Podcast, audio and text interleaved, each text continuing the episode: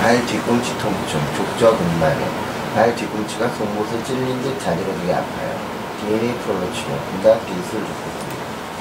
족저 근막은 발 뒤꿈치 뼈에서부터 다섯 개 발가락 중족골 밑부분에 붙는 콜라겐을 함유한 섬유들입니다.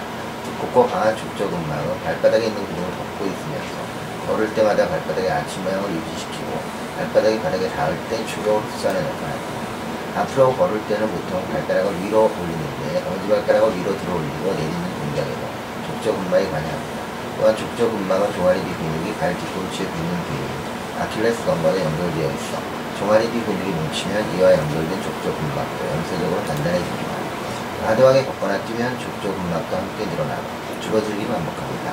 이와 같이 족저근막이 반복적으로 자극을 받거나 압력을 받으면 점차 두꺼워지고 딱딱해지면서 염증이 생겨 발바닥에 통증이 나타나는데 이를 족저근막염이라고 합니다. 족저근막염의 대표적인 증상은 아침에 일어나 첫발을 디딜 때 발 뒤꿈치가 자지러지게 아프다는 것입니다. 발 뒤꿈치 안쪽을 눌러주면 낙통점이 있습니다. 발가락과 종아리 앞쪽으로 누를 때도 통증이 유발됩니다. 하지만 이러한 증상만으로는 족저근막염을 확진하기 어렵습니다.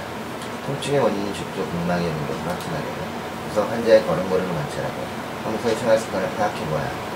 과도하게 발바닥 안쪽으로 혹은 바깥쪽으로 걷거나 서 있다면 족저근막염에 걸릴 위험이 큽니다.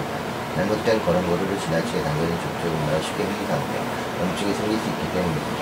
직업상 혹은 생활 습관상 과도하게 걷거나 뛰거나 계단을 오르내리는 동작을 많이 하는 사람도 족저근막염에 걸릴 가능성이 큽니다. 감사합니다.